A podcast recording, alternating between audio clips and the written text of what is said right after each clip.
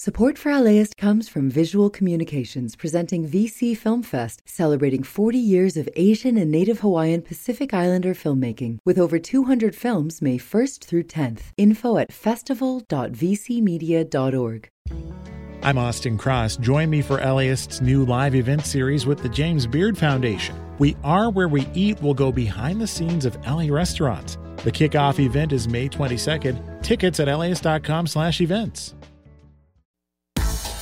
getting in shape? So is wool. This is Sandra Tsing Loh with the Loh Down on Science. Curly or straight, either way, your hair has a perfect memory. It remembers how it hung before you spent hours styling it. Can that superpower be put to use? Luca Cera from Harvard University thought so. He created a material from sheep's wool that has shape memory.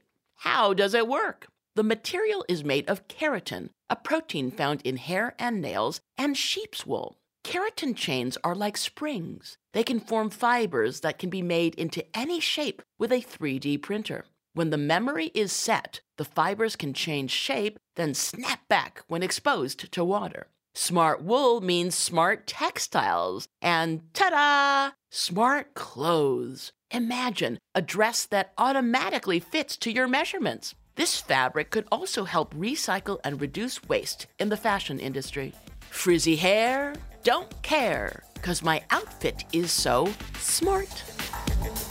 The Loh Down on Science is produced by LDOS Media Lab in partnership with the University of California Irvine Science Communication and LAist, and made possible with the generous support of the Fuhs Family Foundation.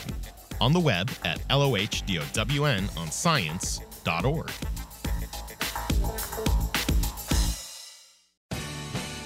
The LAist Spring Super Sweeps is happening now. You can win amazing prizes while supporting your source for local fact based journalism.